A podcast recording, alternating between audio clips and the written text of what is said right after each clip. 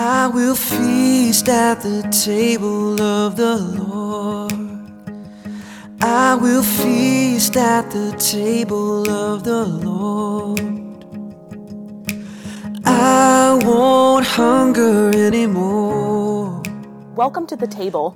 You are listening to the Kingstown Communion podcast with lead pastor Michelle Matthews. The Kingstown Communion is a new United Methodist church existing to gather people into communion with Jesus Christ through courageous conversation, creative community, and collaborating for the common good.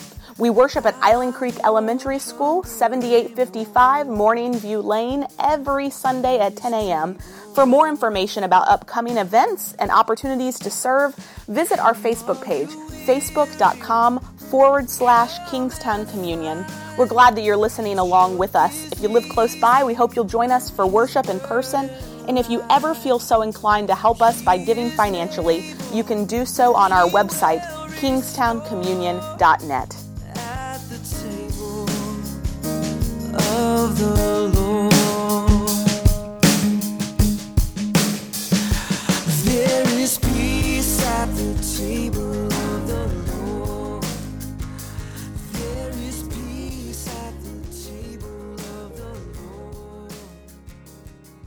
Lord, let my soul rise up to meet you as the day rises to meet the sun.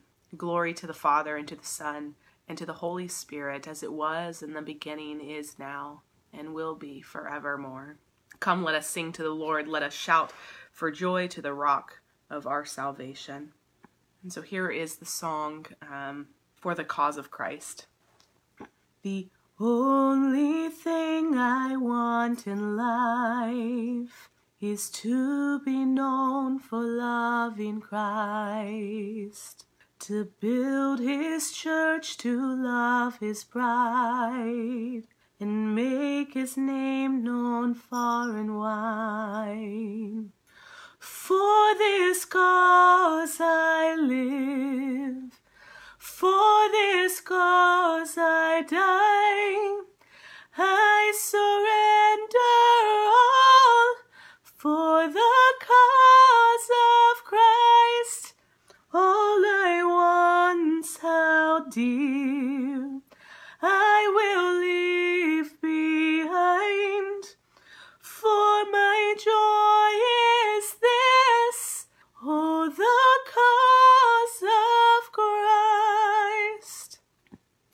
sing that chorus one more time as, so you can remember it and learn it over the next few weeks.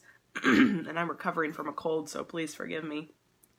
For this cause I live, for this cause I die. I surrender all for the cause of Christ. All I once held dear,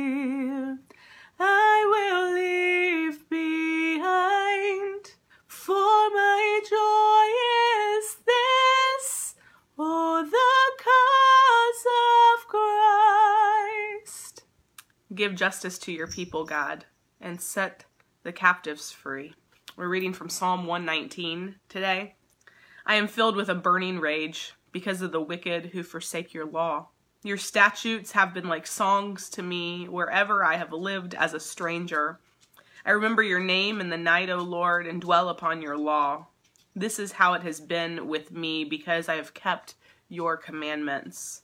Give justice to your people, God, and set the captives free. We're reading from Acts 2 first this morning, and so hear now the word of God.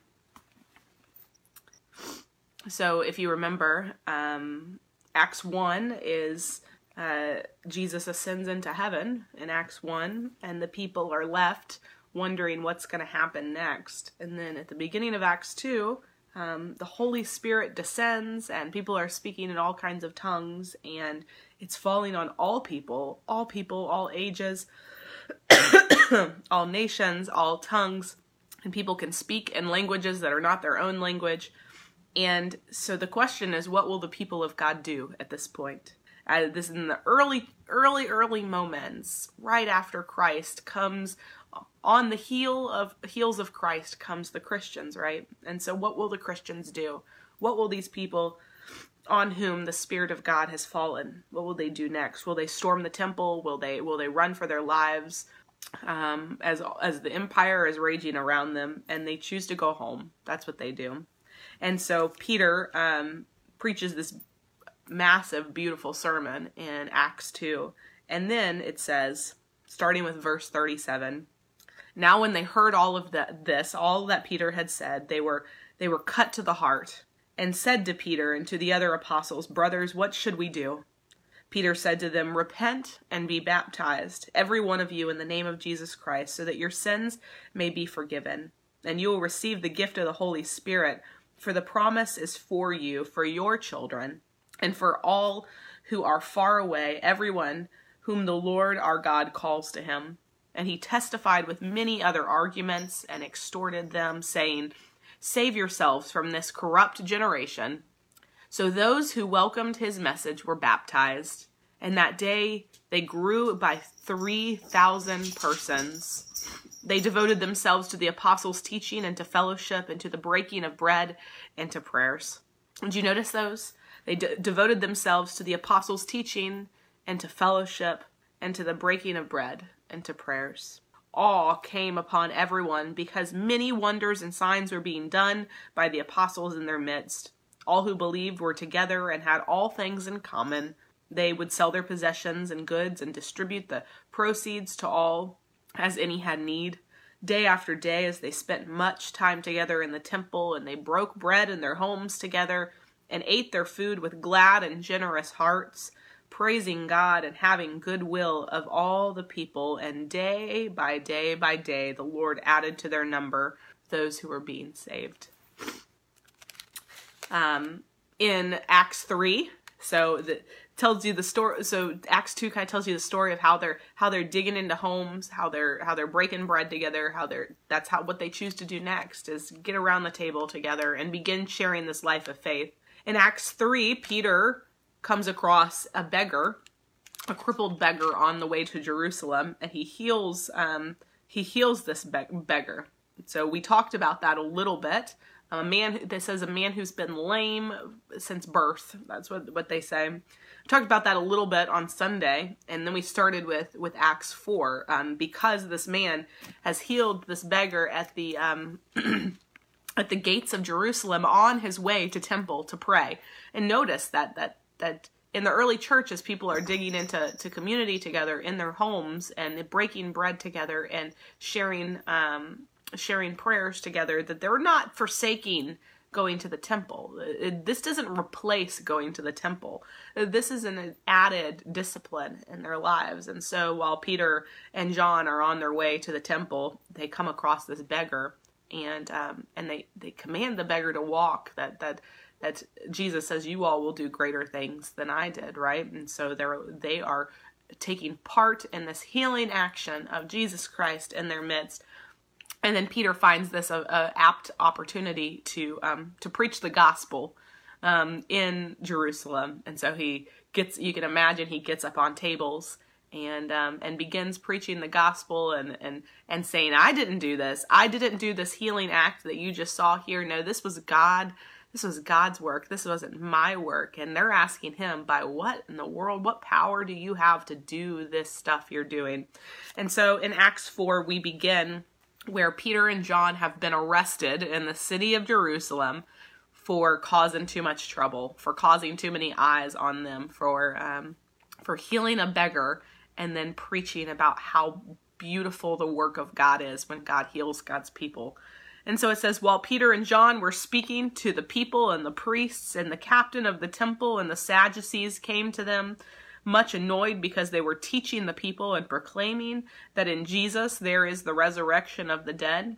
So they arrested them and they put them in custody until the next day, for it was already evening.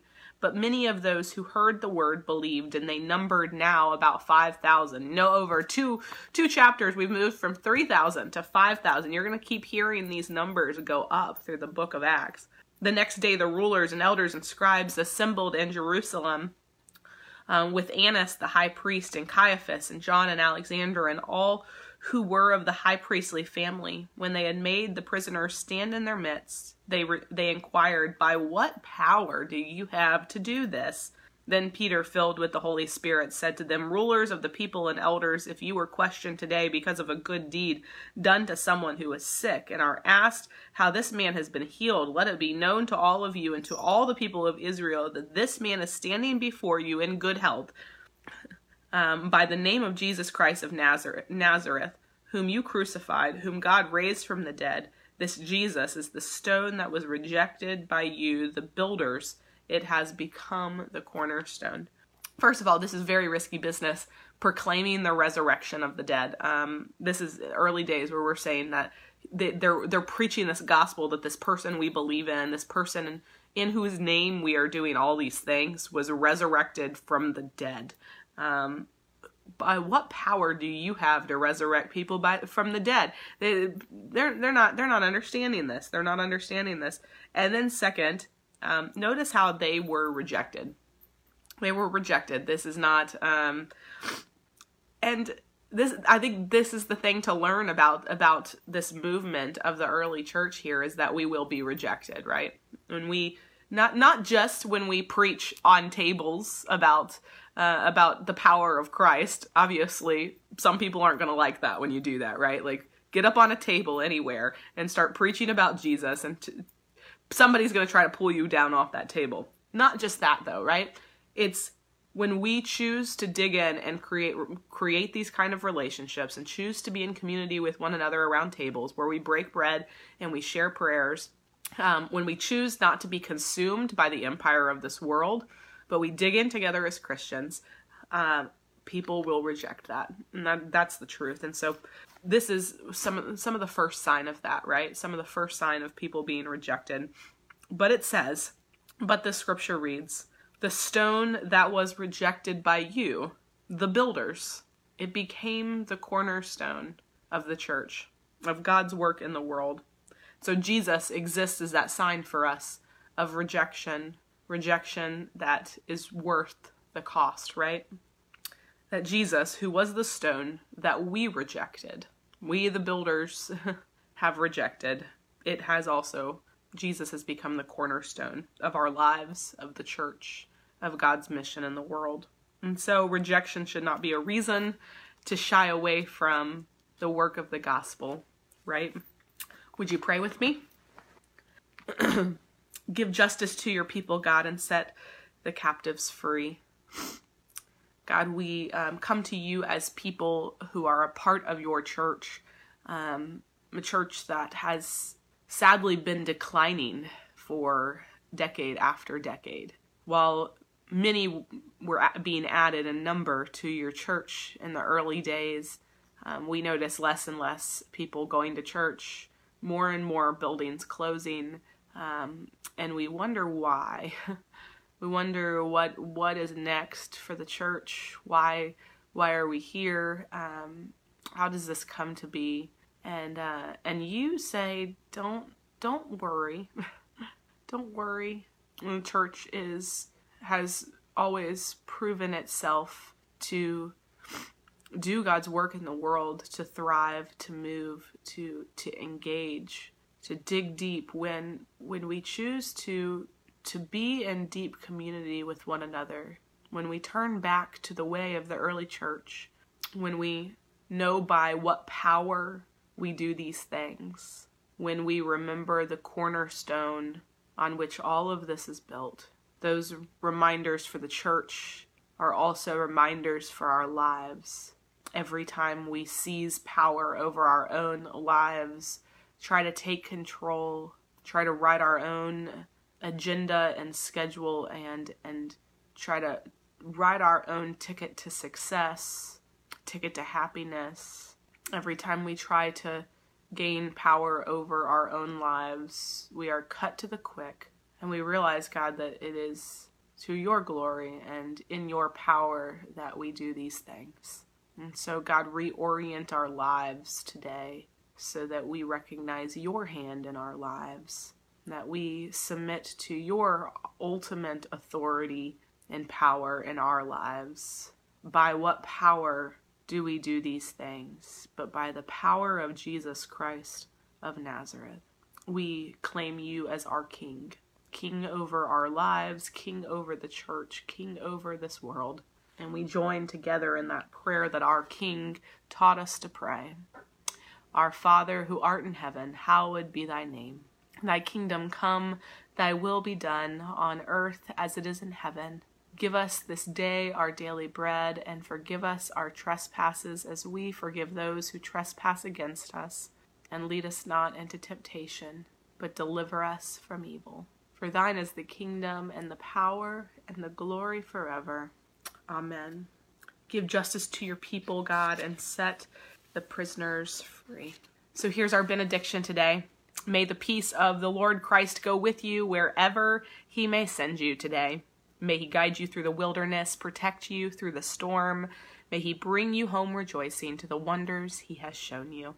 May he bring you home rejoicing once again into our doors, into our virtual doors here on Wednesday morning, but also um, to the doors of our church. I hope you will choose to join us this Sunday as we move on into Acts. Um, 5 and 6 and 7 this week as we begin learning the story of Stephen and we move from that into the story of of of Philip, all these wonderful characters within the life of the early church um, in the beginning. All these these wonderful apostle stories. Come join us this Sunday for that.